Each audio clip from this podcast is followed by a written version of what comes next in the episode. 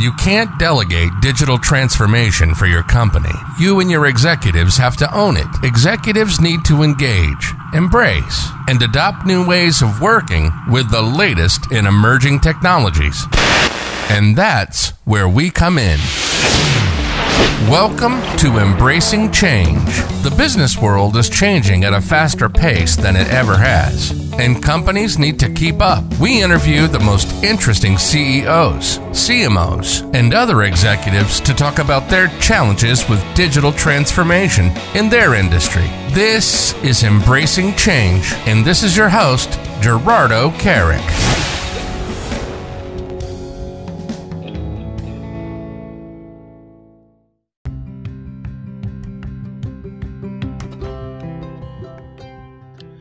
Hi, everyone. Welcome to Embracing Change, a digital transformation podcast where we talk to business leaders and executives about how changes in technology and in consumer behavior are affecting their industries and companies.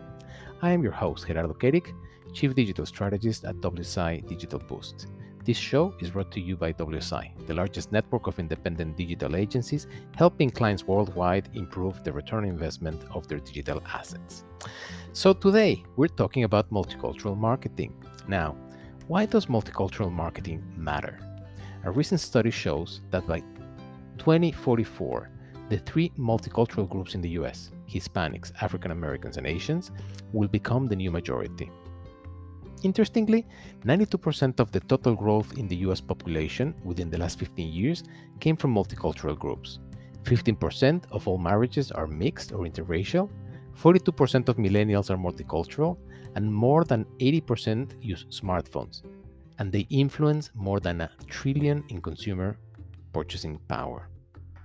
However, even though 67% of the chief marketing officers understand a need for multicultural marketing, they still opt for one size fits all. They still opt for doing a general marketing campaign I find that very interesting, and I find that a massive opportunity for any brand wanting to differentiate from their competitors in the US. So, my guest today is David Mesas, Director of Sales at Multicultural for NYIAX, the automated media platform. We discuss marketing strategies and some interesting points, such as where should we aim when doing multicultural marketing? Do we focus on the language, culture, or both? I hope you enjoy it.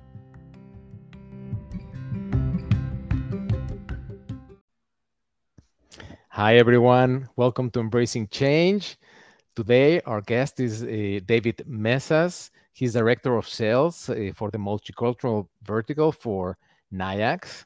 Um, and David is going to tell us a little bit more about what NYIAX is and his role at the at the as Director of Sales. But the the the, the objective of this podcast is to talk about multicultural marketing uh, the growth, the opportunities, the challenges around it, and the, uh, we have a, gr- a great a great conversation coming. So, David, how are you? I'm doing great, Gerardo. Thank you for having me. Thank Appreciate you for it. you know thank you for for participating with us. Where where are you connecting from? Miami, Miami, Florida. Okay, okay, the capital of Latin America. Pretty much, yeah. Pretty much, right? um, that's that's what the what the almost feels like. Um, David, do you want to, you know, for the benefit of our listeners, uh, why don't you uh, introduce yourself? I mean, I, I, did a very short introduction now. Why don't you introduce yourself about your uh, about your current role and also your experience previous to the conversation? Absolutely. So I currently lead the uh, the multicultural division here, or vertical at. NYIAX uh, has partnered with Nasdaq using Nasdaq technology and the financial rigor and transparency of the Nasdaq trading system to apply it to digital marketing, um, uh, buying and execution of, of, of, digital marketing inventory as of right now. And it's going to expand into other areas like CTV, audio, uh, TV, and other, and other channels. Uh, we're essentially optimizing the workflows in the, the digital transaction process mm. from the mm. RFP phase to the contract management and ultimately to the compliance and reconciliation and billing. Um, so sort of soup to nuts, but really optimizing and saving agencies and publishers time in the process. Excellent. Now, now, I mean, you you asked me about my my my history. I mean, I came from a, a I started a company called Geoscape, uh, and then worked there for a number of years, about 15 years, and uh, ultimately went over to to Claritas. And Geoscape was really known for multicultural marketing intelligence, uh, mm-hmm. uh, known as the industry leaders there from data analytics, consulting. Um, and we were brought into the uh, the fold of Claritas to do to be their multicultural division, and up until Ex- recently was was brought over to NYIAX. Excellent, excellent. So, so when it comes to the multicultural, the multicultural vertical, eh, how exactly does NYIAX, um, if I understand, is almost media media operations uh, mm-hmm. services line up with the you know by vertical? How how, how does that work? Yeah, so the multicultural uh, division here is really responsible for uh, identifying multicultural publishers, minority owned and diverse owned publishers, mm-hmm. uh, black owned, Hispanic owned, LGBTQ plus, uh, women owned, veteran owned media, as well as media that's t- uh, targeting or connecting with these individuals. So one thing is media that's owned by these groups, and others is those reaching, and the combination of those. So we're bringing those publishers to the exchange, as well as the the holding companies, the agencies, as well as the multicultural independent agencies to to mm-hmm. come together to really access that uh, that inventory.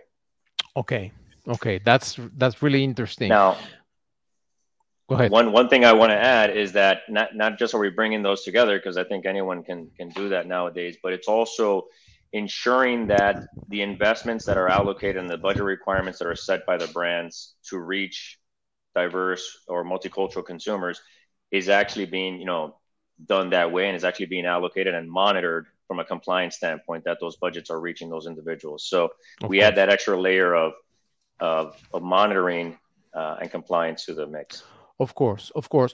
Now, for the benefit of our um, listeners, you know, uh, I, love to talk a little bit about why we chose to speak to you about the multicultural marketing, right? And I have a, a, few a few things to say about it, but I, but I love to to get your your color into this, right? So we know that um, when marketing teams are thinking about marketing they're thinking you know there's there's two ways of thinking there's general market and then there's a multicultural market right and and general market is basically the the whole of of the campaigns in the US and then mm-hmm. if they have time and budget and they know how to do it then they're going to start thinking about multicultural as a as a as a, as a second step from that right Correct. now why multicultural matters?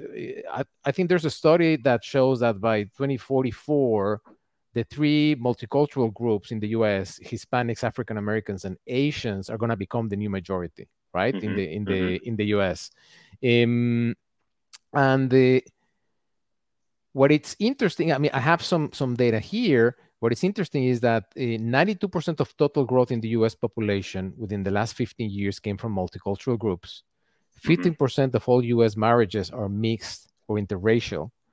42% of millennials are multicultural, and more than 80% use digital means, smartphones. Mm-hmm. Mm-hmm. Uh, and they influence more than a trillion in consumer purchasing power, right? uh, however, even though 60% of chief marketing officers understand that there's a need for multicultural marketing,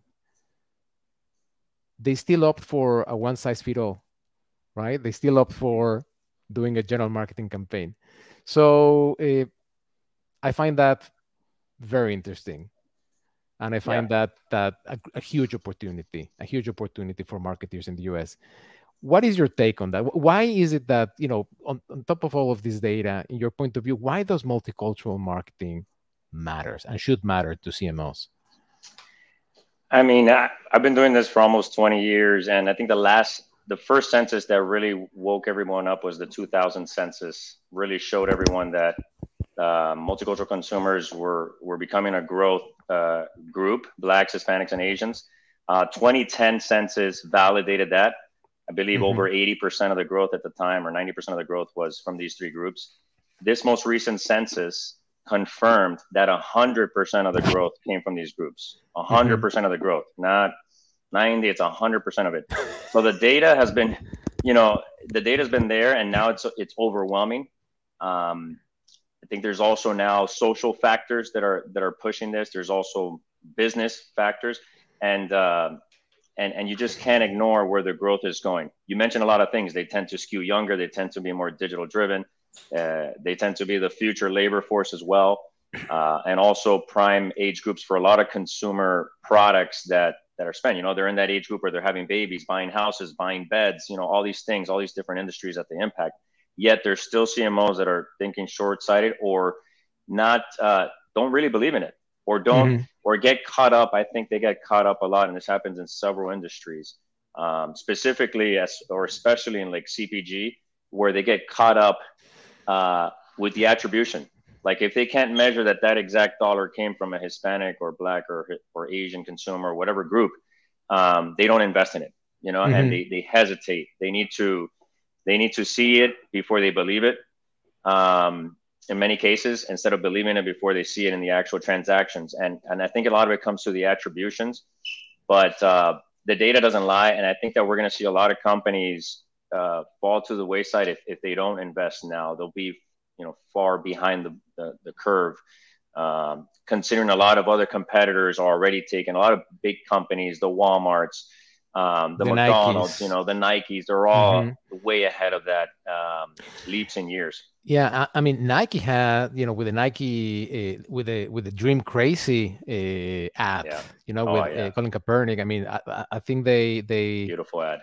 It's a beautiful ad, but it's really addressing this new reality in the US, right? And mm-hmm. and it, it made a huge impact. What is interesting for people that haven't seen that ad, what is very very interesting is that when it when it was launched, it was heavily criticized.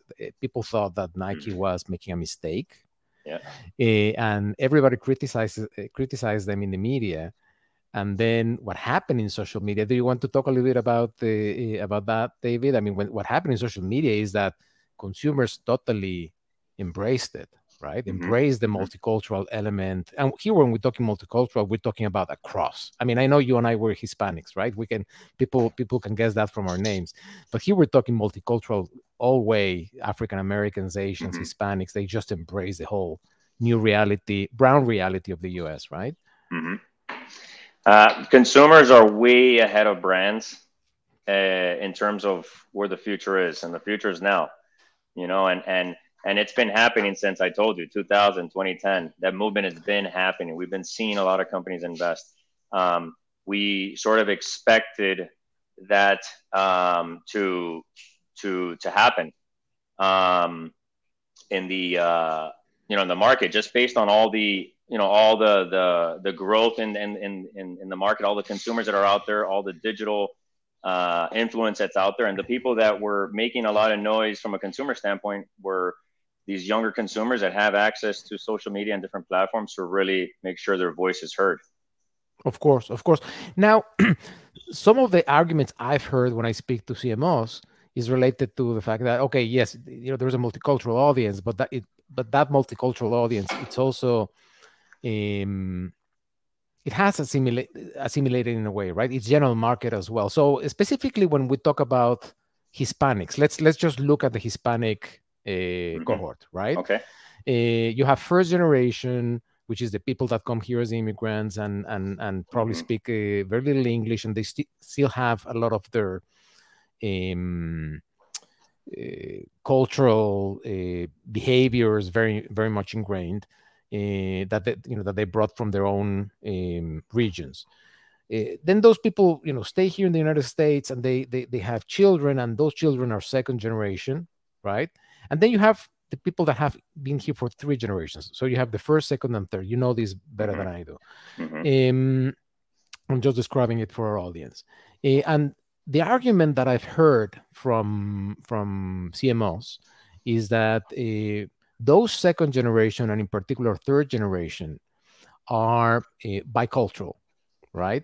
They still mm-hmm. feel very, you know, very much in touch with their culture and their values but they have assimilated and they feel total bicultural they're you know they, they they might watch a football game with their friends on a on a sunday mm-hmm. and then they might uh, you know uh, do a carne asada with their family on you know right so so they would you're describing both. me and, yeah and my children too right and and so their argument is we reach those people with the general market? Why do we need mm-hmm. to do multicultural marketing? And, and, and I think there's something about emotional connection and the answer is about emotional connection and being able to connect with those people in a way that is really relevant that is going to convince them that you're the right brand from them you know for them but what do you what do you say about what do you say about that that argument yeah so you know a lot of people get caught up with um are they in language? You know should we be talking to these people in spanish? Hey they're talking they're speaking english now. They're far removed from the culture. Um, but the fact is that when you're, we're just talking about Hispanics right now, Hispanics compared to other immigrant groups in the history of the U.S. have tended to become instead of uh, assimilating fully to to to one culture to the American culture, the Hispanic culture finds beauty in being bicultural, 100% mm-hmm. Hispanic, 100% Latino, and 100% American. They don't feel like they have to choose one or the other. So when you're a brand and you're and you're thinking just language, hey, these guys, you know, we're going to reach them on ABC or ESPN or you know whatever it is, um, and not thinking that you know it's not just about language. Yes, language is a tactic. Should we do English? Should we do Spanish? But I think what's more important, I think where you were alluding to is being in culture, mm-hmm. looking at the research, looking at the insights. What does the data tell us? What insights can we extrapolate? Um, you know, I'm a second generation Argentinian. I was born here in Miami, um, English speaking, bilingual, fully bilingual. And I, you know, I watch the American football on Sunday, and when there's soccer, I'm watching the so- the football soccer in uh-huh. Spanish. Yeah. So yes, you can catch me in either language, but it's not about the language. It's what are you putting in the creative to speak to me and my family and the way that I operate and the way that I shop um, the way that grandmothers are, are like super involved in the Hispanic culture and the grandparents and, you know, that the whole family feel those little insights, even though you're doing it in English on a, on a general market channel, you can still talk to me in a way that really connects emotionally, culturally, mm-hmm. Mm-hmm. Uh, and which will move me to, to, to hopefully uh, a, a call to action, a purchase or something. So I think that brands, the smart ones understand that they hire agencies that are specialists that understand these insights, that understand the importance of being in culture and then mm-hmm. treating language as a tactic. Um, and this goes the same for Asians and any other group. Obviously, with Asians and Hispanics, you have the language thing, um, but there's also certain cultural nuances with African Americans that you need to touch on, even if you're just reaching the total market, right? Um, you you do need to speak to those little insights that that you extract from the research or from your interactions with your own customers. Absolutely because people will feel reflected in the advertising right? And they they, they yes. need to feel reflected that they need to be addressed by by the message right? And if if you don't pay attention to those um, cultural uh, nuances then you're you're missing an opportunity. And and and as you rightly said it's it's it's not about being in language it's about being in culture and and that in mm-hmm. culture means many many things right uh, um, family dynamics social dynamics uh, the choice of colors the choice of of um, of um, the the the you know the setup for the mm-hmm. social interaction you know there's so many many different things and also uh, it means that if you're in culture you really uh, it's very nuanced, right? An, exa- an example I have uh, many, many years ago, uh, many years ago, I'm saying eight, nine years ago, I was talking to a friend of mine. I'm, I'm in Atlanta, Georgia, and I have a lot of friends that work for Coca Cola, right? Mm-hmm. And one of my friends was, I think, marketing director for um, for Hispanics, right? Mm-hmm. And um, he was telling me that uh, a lot of what they were doing was uh, trying to be very very careful with the with their messaging in the sense of what they chose to uh, really uh, represent the culture right? So for mm-hmm. example he, he was giving me the example of if you show for hispanics right? If you show for mexicans in particular if you show a mariachi hat that's cliche right? That's how the general market thinks of Mexicans. Mm-hmm. In culture, for Mexicans, it would be the the um, the luchador mask, right? Yeah. That was that was a thing at the time. You would see in the stadiums people with the luchador mask. It was a, a, a symbol of among ourselves we understand each other that that's kind of like a symbol of our culture uh, and and i thought that was very very interesting uh, it's not only to to to think about those those symbols that that um, represent that culture but they, they cannot be cliche they have to be felt appropriate by the culture that you're trying to address. It's true. Um, and, and yeah, I mean, I I always laugh at, at brands that they just try to appropriate different things and, and use little things of the culture to to represent the culture when the culture itself sees it as you know you're very basic. You're not you're not really hitting home. Um, mm-hmm. the mariachi is one of the things that, that they do for the mexicans and you can name it for any other group. And i think you really need to research. You know i came from a research background. I'm a huge believer in, in doing your research whether it's quantitative or qualitative really understanding um, your customers, right? And uh, um, yeah, and you know, trying to if if you're trying to reach a wider message while still connecting with those different groups, there's certain insights that can talk to all of them. But at some point, you're going to have to make a decision. Yeah, I want to have a total market, but if there's some markets like a Miami, an LA, you know, where you do need to speak to Hispanics. You know, you do need to your general market is your Hispanics, right? Mm-hmm. The Hispanics mm-hmm. are general market. So in certain markets, you need to be market specific. You can't have a general national campaign, but when you're in your market, you need to be local. Um, and I think multicultural is also local. You know, it's neighborhood to neighborhood, market to market.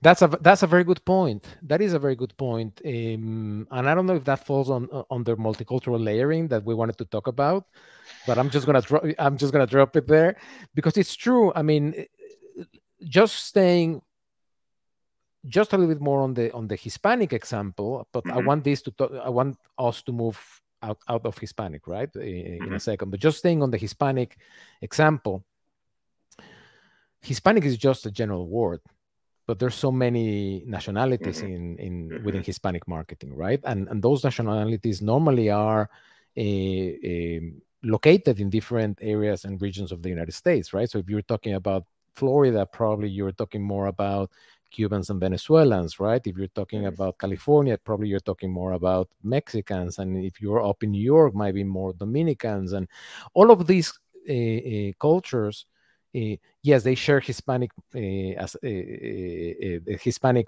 brand or the Hispanic uh, title because they share a language, but really culturally, they're, they're very, very different. They behave differently in, in, in, in many, many patterns in, in, in, their social behaviors, their saving behaviors, their purchasing behaviors are, are totally are totally different. So, uh, to your point, there's some layering that needs to be put on top of the title, right, of either Hispanic or Asian or African American. Can you mm-hmm. tell us a little bit more about how that looks for uh, other uh, other uh, minorities or now almost majorities? in terms of the different uh, like countries of origin and whatnot yeah i mean what does it mean for example if we're if, if marketeer is trying to to reach out to asian americans right mm-hmm. I, I, assume i don't know uh, much about asian american uh, marketing exactly but i assume it, it would have a similar effect to what we just described about hispanics where mm-hmm. to target a cuban is totally different than to target a mexican yeah so and I think that's what scares. I have to say that probably is one of the things that scares the marketers because I, um, it's when they see, oh my God, there's so many different groups, and and do I? I don't want to offend an Argentinian or a Mexican with a word that I say, or you know, when you're talking about Asians, I think with Asians, it's even more important to to be cognizant of the countries. Mm-hmm. With Hispanics, I mean, we have a lot, a lot more similarities than we'd like to admit. I mean, we like to think that we're different from each country, and we do have our differences, but there's a lot of similarities. When you talk to Asians, you you have an Asian Indian, you have Asian Japanese, and they're completely different cultures. There's similarities in the sense of of the Asian background and the way that we we as marketers look at them. Um, but if you if you look at the data again, the data, the research, you'll notice that even among Asians, there's certain groups that over-index for certain things, whether it's mm-hmm. ele- electric vehicles or whatever the purchase may be, and it's certain countries that do better in those in those purchases. We'll we'll lump it all as oh wow, Asians do great with electric vehicles, but when we look deeper in the data, we'll notice that it's probably the Chinese or Japanese or whatever group it might be. Mm-hmm. Um, don't quote me on that because I haven't looked no, at no, the data, no, no, but, but, there's certain, you know, there's certain data as uh, over-indexing that happens within certain groups. Now it can get it can get messy if you start talking about all the different languages and whatnot. But I think again, when you're talking about Asians, marketers are trying to find similarities within the group, just like with with Hispanics. Mm-hmm. But if they do identify a certain insight that says, "Hey, it's Asian Indians that are doing this over-indexing purchasing on this category," then we do uh, consult them on, on being more specific and talking to that group specifically and really understanding the language uh, implications if necessary and any other insights you need on that group. But yeah, that's where it can get, I wouldn't say messy, but a little bit more complicated. And that's why you bring specialists, a, a specialist agency, an Asian agency that knows what they're doing, really understands how you can talk to them as a group, but where they know where you can win by talking to them individually. And you need to have an you need to have experts, just like you have experts for any other segmentation you do or any other marketing you do for the general market. Um, you need to be smart, and and and the data just shows it. At this point, um, you need to look at it. But as marketers, we need to make it easier for the CMOs and the brands to really um, test the waters, dip your toes in, and start talking to these groups, uh, and then being more strategic more niche and, and speaking to each individual country of origin. Okay, so so I would love to, uh, and, I, and I think that's that's really interesting. How does then uh, artificial intelligence platforms and and digital platforms like the, the you know the one that the that you represent help CMOs test those waters and make those decisions? Well, for the first, you know, in the initial part, it's access to the inventory mm-hmm. um, making recommendations on not just the the diverse owned inventory, but also the inventory that's reaching these groups. Mm-hmm. Uh, a lot of that right now, it's really done manually. Mm-hmm. Um, when we program the parameters of the campaign into a system like like the NYIAX platform, the system will go in there and search for the inventory and do it all automatically over thousands of different publishers, and mm-hmm. then return the right inventory that we recommend, curated for you. And that's something that could take a person a week or so, and it's being done in milliseconds. Okay. Um, the other thing is you can put offers in there uh, or requests for orders and say, hey, I'm looking. I looked in the system. The system didn't find exactly what I needed. I'm looking for this specifically. Put out the orders, and all the publishers will get those orders and start to bid on that RFP for you. So the AI is is is enabling and automating a lot of that too. Um, another important part is is is monitoring that these impressions are being served to these groups because mm-hmm. you're investing all this money um, and for whatever reason it's not being served, you, you need to be doing make goods. Um, that creates gaps in the performance of the campaign. And then at the end of the day, the, the CMO sees, hey, you know, this didn't work. But when you look at the data, maybe there was inefficiencies in the performance of the campaign due to fraudulent viewability or whatever it might be that our system using technology and AI can detect and notify the parties real time so mm-hmm. that you mm-hmm. can address it. Mm-hmm. Um, and that, I mean, it's, and it's really, what I say is start small, start where you know you can win, lowest hanging fruit. Some people start with Hispanic, some some folks start with other groups depending on their categories. Mm-hmm. Um, don't try to do them all at once. Some okay. folks try one group and then they learn and apply those learnings. Believe it or not, there's learnings that you can apply to other groups. Oh, really? Um, yeah, yeah. There's there certainly is. I mean, not necessarily the insights, but the, the how you're going to market. Um, and just you know the flow of the creative and, and just the, the, the reception of the of the ad by the different groups. So there's a lot of insights you can extract and learn from, and then make better on the on the follow up. But we've seen that brands that try to do too much and try to reach all the groups at once and try to say, hey, it's the best thing to do. Let's go do it. They they bite off more than they can chew, mm-hmm. um, and then, then end up shelving the project for another year or two, right? So that's what mm-hmm. we want to avoid and, and make the test nimble, easy to measure uh, and defining what success means up front. Is it to drive more sales? Is it drive more awareness, more clicks, and being very specific on what uh, success means? Yeah, what the front. KPI is. Yeah, what the KPI is, and the.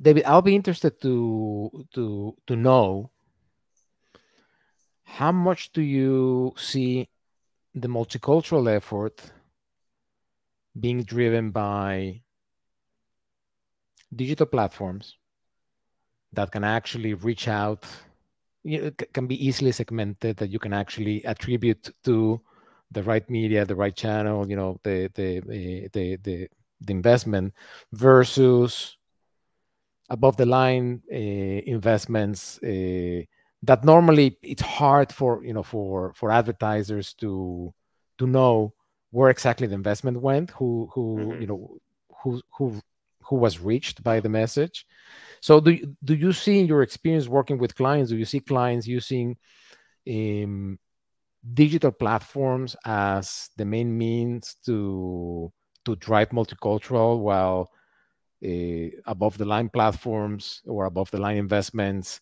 to drive more of a general message uh, what, what in your experience what is it that you've seen? And maybe there's not there's, there's, there's not an answer for this but i just want i just thought yeah. i ask. There's i mean there's not a perfect answer a beautiful answer. I mean they they're the tv the audio i think it's gonna be radio you know direct mail i think it's also still important. All those all those channels um, but you're seeing a strong shift to digital overall um, mm-hmm. and advertising in general. But for multicultural, even faster shift because of the numbers faster. that show the the increase, you know, the high indexing for social, for digital, for tech usage, for phone, you know, usage, so mobile, mm-hmm. um, and mobile is digital, right? So and and streaming and whatnot. So you're seeing a lot more of that movement by these groups. Mm-hmm. So the dollars are shifting, but I I I, I wouldn't stop investing in those other channels, those other the the mass, you know, the mass platforms, uh, or even the local radio channels that that reach these groups specifically, because uh, you do need to take an omni-channel approach. Mm-hmm. Um, you know, TV wise, radio wise, digital wise, but also when you're talking about uh, in the digital ecosystem, also reaching them through you know digital, social, email, and trying to be like an omni-channel approach to really surround the, the customer, make them feel like you're everywhere. Um, but the biggest thing is attribution. You know, it's, it's mm-hmm. whatever channels you're using, the more measurable it is, the more likely it is that the CMO and the CFO, uh, who's driving a lot of those decisions, will will say, okay, let's let's invest behind it. Okay. So digital being by nature is more measurable, and it's taking a lot of those dollars because of that because of that.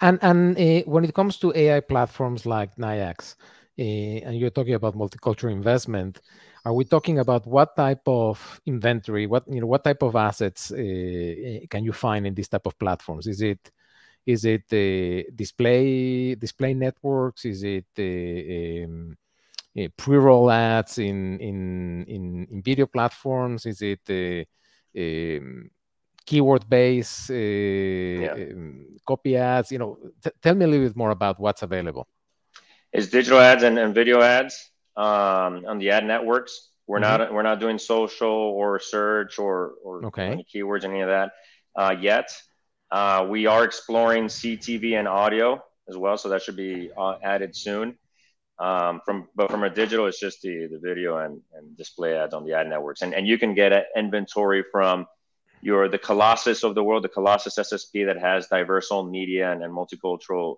targeted media, to your Univisions, your H Codes, exactly. you know, all the different uh, players in the multicultural space, as well as new up and coming uh, publishers that are that are joining the ranks to get their media out there. So we're doing a lot of work curating. Uh, we have a team that works on the publishers and a team mm-hmm. that works on the buyers, which is the agencies and the brands and and and that is all eh, when we talk about video ads that that's uh, all through addressable tv platforms right? Correct. Okay. Correct. Okay. Excellent. Excellent. Um, so for example if, when it comes to let's say uh, an advertiser that wants to build a media plan around um, uh, uh, a multicultural segment is it a one-stop shop? You know, can they you know can they go with with a with NYIAX or one of your competitors and do a one-stop shop, or or do they still have to deal with different you know with different um, organizations to be able to place that uh, that effort? Yeah, I mean, we work with the advertising agencies, uh-huh. and um, you know, we we work directly with them and, and, and their brands and the campaigns that they're running. Um, we do have some brands that have brought in their digital media buying in house. You're seeing that happen more and more. Mm-hmm. So when it's a digital media buying company, you know, we can work directly with them, but they're still going to need to work on their creative, they're still going to have to make you know the the the activation of the campaign in their DSP uh, okay. or on their ad servers. So they still need to execute and activate the campaign outside of the platform. Um, but they we would be managing uh, the sourcing of the inventory, the contract management, the the monitoring of those those uh, campaigns using whatever billable source the client has, whatever verification partners they have for fraudulent viewability or for the impressions. Uh, and we looked at we we monitor all that in one place, and then we help them with the final piece, which is the billing and the reconciliation of that. But the actual activation after we found the inventory and created the deal IDs, we push those to their DSP or their ad servers, and then they can activate and run the campaign uh, essentially outside. So whether it's direct with the brands or with the their agencies, but they still need to have a you know a creative team and of course, and of someone course. kind of monitoring the the whole the whole thing. Of course, but they can manage their you know their campaign through through the platform. Basically. Absolutely, yeah. They they can have one person in there looking at it. Um, and sometimes not even be in there because it'll notify you if something strange is happening that you should be that you should check out and it'll shoot mm-hmm. you an email and, and you can be notified immediately Excellent, excellent. Um, David, I know we, we, we had a prep talk before uh, before this, and uh, I recall us talking also about uh, adding into. I don't know if it's it could be called multicultural, but you know, there's there's the segment, the LGBT LGBT segment, mm-hmm.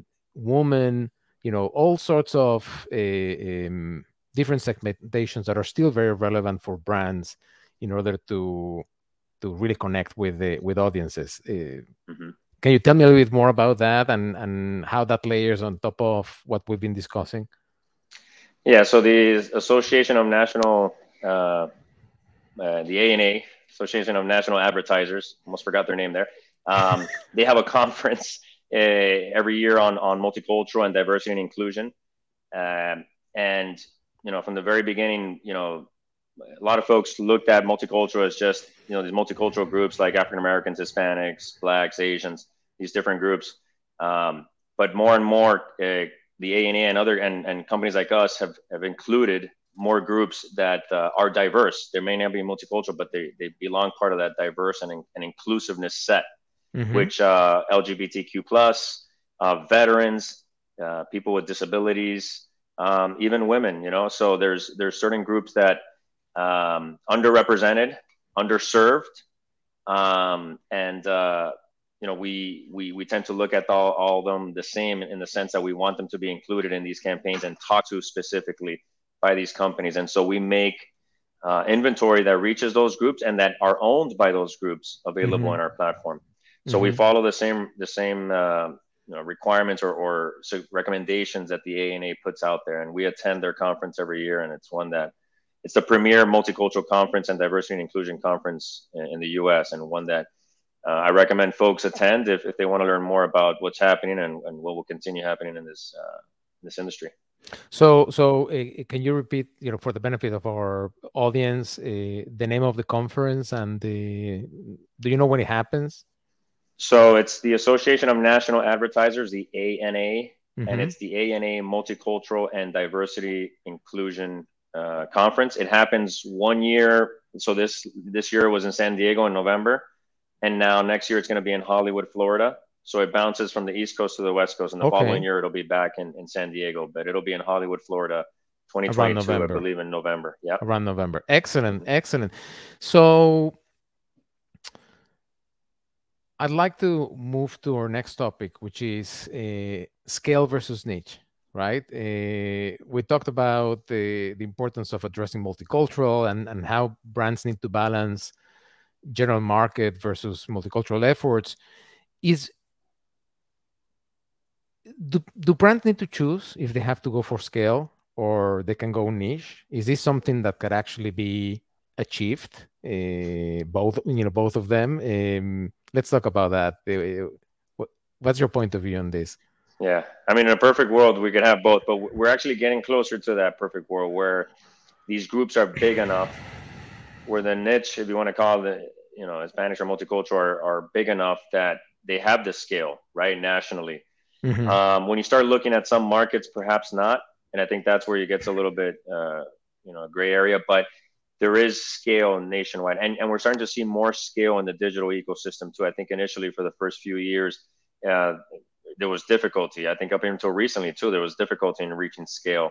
Mm-hmm. Um, there's also difficulty in reaching scale on the social media platforms too, because they're being more uh, restrictive on how you can target groups, right? Like mm-hmm. the Facebooks of the world and the Googles are being more restrictive on how you can isolate or uh, connect with multicultural and diverse groups. Um, but we're seeing a lot more data players in the space, a lot more publishers um, that are coming together and creating these scale nationally. But again, I think the hesitation is when you start to hit specific markets, do you have enough scale um, to reach them? And that's you know that's that's something that it will vary by group, but that's been continuously and gradually improving uh, as you get as you have more data players uh, creating data lakes onboarding off you know offline data online to allow you to target individuals. Um, so it's creating that scale but still it's still not there yet uh, in some markets. But nationally for a brand to say they're not reaching scale is is not a good excuse. It's not a good excuse. Because because now there's enough you know these minority groups or multicultural groups are i keep calling them minority but it's not no longer a minority right yeah, no. these multi, these multicultural groups are now uh, they've, they've reached a, um, a size mm-hmm. that uh, their their scale uh, on themselves yeah, they reached significant scale. I mean, if you just talk about the, the Hispanic group, that's 62 million nationwide. I mean, yeah. if that's not, if you don't want 62, I mean, 62 million people, I mean, you're not going to get them all, but imagine just yeah. a percentage of that becoming your customers every year, right? Um, and that's just one of the groups. Yeah. Uh, when you add them all together, I think you're closer to, you know, like 100 million or so or more. So yeah, it's, uh, you, you, you get the scale and the fact that more and more of them are digital, more and more of them are mobile, more and more companies are investing to to connect those dots. You're mm-hmm. getting the scale now. While we're on the point of scale, as you have companies like Google removing cookies and companies like Apple creating it harder for you to connect with folks digitally by by removing those digital connectors. I think there you're going to have some issues with scale across a lot of different groups, not just multicultural. Yeah. Um, but then you're going to be able to target based on you know lifestyles and other and other known factors that may still create that so but for now i'll answer the question of how i answered it but uh, yeah. not a good not, not a good reason to not invest yeah and and really the the um, the issue with the with ios changes and and uh, what some of the platforms are are doing has less to do with brands being able to target those audiences it has more to do with being able to attribute the conversion, right? Yeah. Because we're not getting the data point back or the or the traction back, but we're mm-hmm. still being able to to address those audiences appropriately. Yes. Right. For and now, I mean, for, for now. now. for now, true, true, true, for yeah. sure, for sure, for sure. So, just citing some of the ANA numbers, right? Uh, that, that that you talked about. There was in the 2018 trends analysis, right? That the NA uh, ran, mm-hmm. um, exposed that the over between 50 and 60 percent of top US advertisers spend less than one percent of their ad budget targeting multicultural audiences, right? Although multicultural audiences represent way more of their spending power. Um, do you think that that is being rebalanced, or, or there's a chance for that to to get rebalanced the, uh, in the near future? You know, based on my work that I did previously, I did a lot of database enrichment for a lot of the major. I'm not going to name names. A lot of the major brands in the U.S. that have data, that have consumer data, um, and we would help them identify the ethnicity of their customers using an advanced algorithm based on, on immigration summary data, highly accurate, over 90% mm-hmm. accurate, which would allow us to identify the percent of their customers that are Hispanic, Black, Asian. Um, and in many cases, the percentages were either the same as the US population or higher, which means that their, their customer base was in some cases almost 20% hispanic almost 30 40% multicultural Um, and and and then their investments reflected, like you said, one percent, less than five percent, definitely less than ten percent. Mm-hmm. Um, which doesn't even start to talk to half of you know just barely goes over the the percent of Asian population in the U.S. is, is mm-hmm. about six or seven percent. So the the percentage, if you look at it apples to apples, it's not close. Should it be the same? Yes, in a perfect world, us marketers would love for it to be 40% of the budgets go to multicultural. I don't think it'll be like that. Um, but what what should be is a more realistic percentage, right? Maybe 20% of it, right?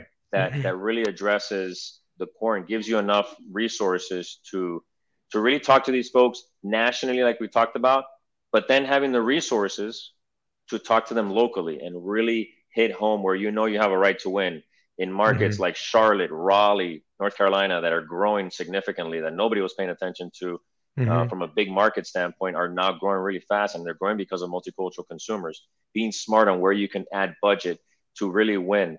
Um, but if you just sprinkle 10, I mean, 5, 10%, I wish yeah. that high. If it was 5%, you're not going to have enough resources to do it right. And then you're going to say it doesn't work.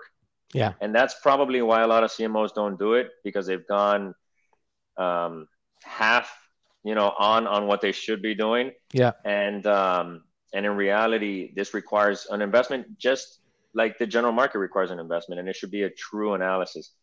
And we're now seeing, like you said, the, the research by the ANA. Um, the ANA also created AIM. It's another acronym. Don't don't ask me to spell it out. A I M M. Um, and and they're in charge of of inclusiveness and multicultural marketing. They have members that have signed up to to to ensure that that representation that those budgets grow. Mm-hmm. So now there's a lot more um, accountability by the by the industry leaders, by the industry organizations, by the CMOs like Procter and Gamble's Mark Pritchard, mm-hmm. who stands very proudly in front of that and and and and encourages companies to invest. And he's doing that for P&G, which I you know I tip my hat off to them.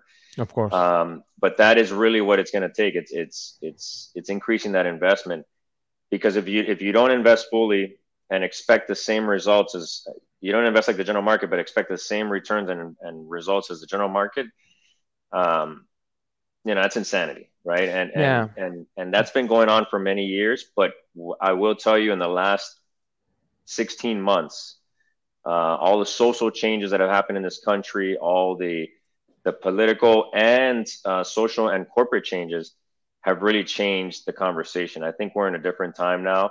I'm not saying it's going to swing to 10%, 20% overnight, but you're seeing some significant changes, some significant commitments by big companies. Yeah, I agree with you. I mean, it, I think one of the key takeaways of 2020, right, is that the culture is shifting. Right, culture is shifting. We have a young, more diverse um, mm-hmm uh, generations mm-hmm. that uh, soon are going to be jumping into leadership positions, right? Um, that they would have in a few years more power, more influence, mm-hmm. um, and those communities um, are going to be uh, more diverse, more multicultural, uh, open, more open also to social changes. Um, you know, we know that there's more women of color in um, in jobs we know that there are more African Americans and Hispanics finishing college and starting to increase uh, the household incomes of uh, of the families. Um, and you know that edu- that education is going to be a, a, a, power tool as well because they're going to be able not only to earn more but also influence more in society. Mm-hmm. Uh, so, to me, if I'm a CMO looking at my 10 year plan and I don't know if anybody does a 10 year plans anymore. But uh, if we're looking at the future of mm-hmm. um, of the market, um, not looking at multicultural as a as a real avenue for growth, it's almost insanity.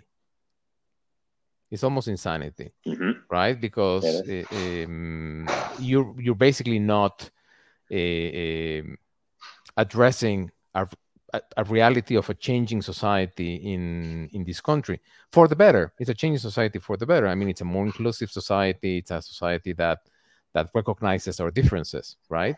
Um, so, anyway, I know this is your interview, but I, I no, no, that's I, that. I'm, I'm, uh, you're preaching to the choir, but I'm, I'm with you 100. percent I mean, that's, that's the way it is. All the things you said is, is on point.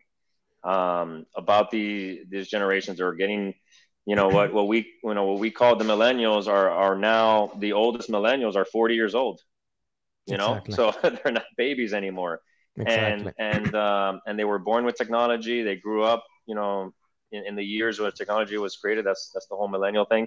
Um, let's not even talk about Gen Zs, but even Gen Zs are getting to an age where they're starting to influence. But once you get that millennial force, even the millennial generation, even more into the the labor force, you're going to see significant uh, changes, changes for the better. I mean, mm-hmm. um, for the most mm-hmm. part, I would say, but just just be, in terms of inclusiveness and in terms of caring for the world and and and and putting their money behind brands that actually stand behind what they they, they say and care about the communities they serve though that's that's this that's what this generation is all about it's all about and, um, and um, they also grew up you know seeing the mistakes or opportunities or whatever you want to call it of the previous generations just like any other previous generation mm-hmm. before before them and and i think they're going to learn from that and, and apply it um, but yeah, you, like you said, how many people actually have 10 year plans now? How many CMOs stick around after two, four years? No. Um, yeah. How many agencies have a, an account for more than five years? I don't know. Maybe there's probably a lot, but not that many. Mm-hmm. Um, where they where they they can see that that far into the future and plan that way. Um, but like I said, the future is not five years away. The future is now. It was yesterday. Yeah. I've been doing this for 20 years, and and honestly, Gerardo, we've been having this conversation with people every day um, of those years with data, with charts, with maps, with their own their own customer data, uh-huh. and they still refuse to to you know put in the budgets that equate to the opportunity in front of them. Now, not all of them. You still have you know the the smart players, the Nestle's of the world, the PepsiCo's of the world. You, you mentioned Coca Cola, they they as well. Um, the General Mills, the P&Gs, a lot of these companies are doing it right. Mm-hmm. They still have a lot to learn too, and they're and they're humble about it um, but they're proactive about their investments. And and do you think um, do you think one of the probably reasons why they're not committing some of the companies that are not committing could it be uh, because of representation, lack of representation? I mean, it, it helps. I, I am a big believer that it helps to have representation in the room with the people that are making the decision. You need to have mm-hmm. folks that understand that either have lived it or lived around it, mm-hmm. but that that can represent it. I'm not saying you have to be of the culture, um, because you could probably live around a certain culture and, and be immersed in it where you really understand it, right? Mm-hmm. Um, but you do need to have folks represented in the room um, at whatever level, you know, wherever the decisions are being made. You do need to have folks that that can influence that. And if you don't have them in your company, you're not there yet. It's fine. You're going to get there at least hire folks, consultants, agencies, people that have folks like that on their teams that can bring that wealth in house. Exactly. Hire you know? hire that. Yeah. Outsource it if you have to. Yeah. Outsource diversity if you have to. Can't believe I'm saying that, but that's that's the way some companies are treating it. If you have to, but I think at some point you're going to have to make sure your team is diverse and inclusive because you want to represent the communities you're serving. Of course, of course. So, David, in your point of view, um, from your perspective, what's next? What's next in multicultural uh, marketing? What's coming? I mean, now for me, I mean, the future is bright. I think there's there's a lot of opportunities, a lot more companies. You're going to see the skips, the tips scaled more, uh, the scales tipped more towards multicultural when you see more and more companies uh, standing behind it and showing the the results of those investments. Mm-hmm. Um, I mean, we get, I mentioned the ANA conference, we get to see a lot of the the speeches of those CMOs at that conference, and they talk about the successes they've had. Mm-hmm. Um, and I think more and more as as more companies share around the campfire what's going on um, in the industry and, and what's working, and more thought leadership, you're going to see more investments, and, and that's going to accelerate dramatically the the the multicultural, the diversity. I mean, the word of the year I just put put on my LinkedIn today is the word of 2020 for the ANA is diversity, and it won by a landslide. Mm-hmm. So if that doesn't tell you something, it's it's just the beginning of of, of something big. Um, I think also you're going to see more and more uh, more and more investments on what can be measured. That's going to be accelerated as well. Mm-hmm. What can be measured, what can be tied back to someone walking into a store. Um, I know there's going to be more difficulty based on what we talked about with cookies and mobile device IDs and all that being restricted from the attribution. But I think we're also going to be we're going to see innovations in that space to mm-hmm. be able to measure the success. Um, and at the end of the day, um, because of companies like NYIAX and others, you're going to see more automation, more involvement mm-hmm. of the blockchain, more transparency in the mm-hmm. mix mm-hmm. um, to ensure that, hey, I, I put 10 million impressions. How many of those were actually seen by people? Did it show up? Where, where was it shown on the screen? Um, was it fraudulent? Uh, you know, all these these different metrics that will help keep the the publishers accountable, the agencies, and then the brands accountable to themselves in terms of the investments they're making. So I mm-hmm. think AI is going to be a, a, play a greater role in automating a lot of parts of the the process that for some time have have have been obviously manual, but also uh, in some cases mismanaged. Uh, and and brands are waking up to you know the how their budgets are being invested, where it's being invested, and um, and what what it's driving.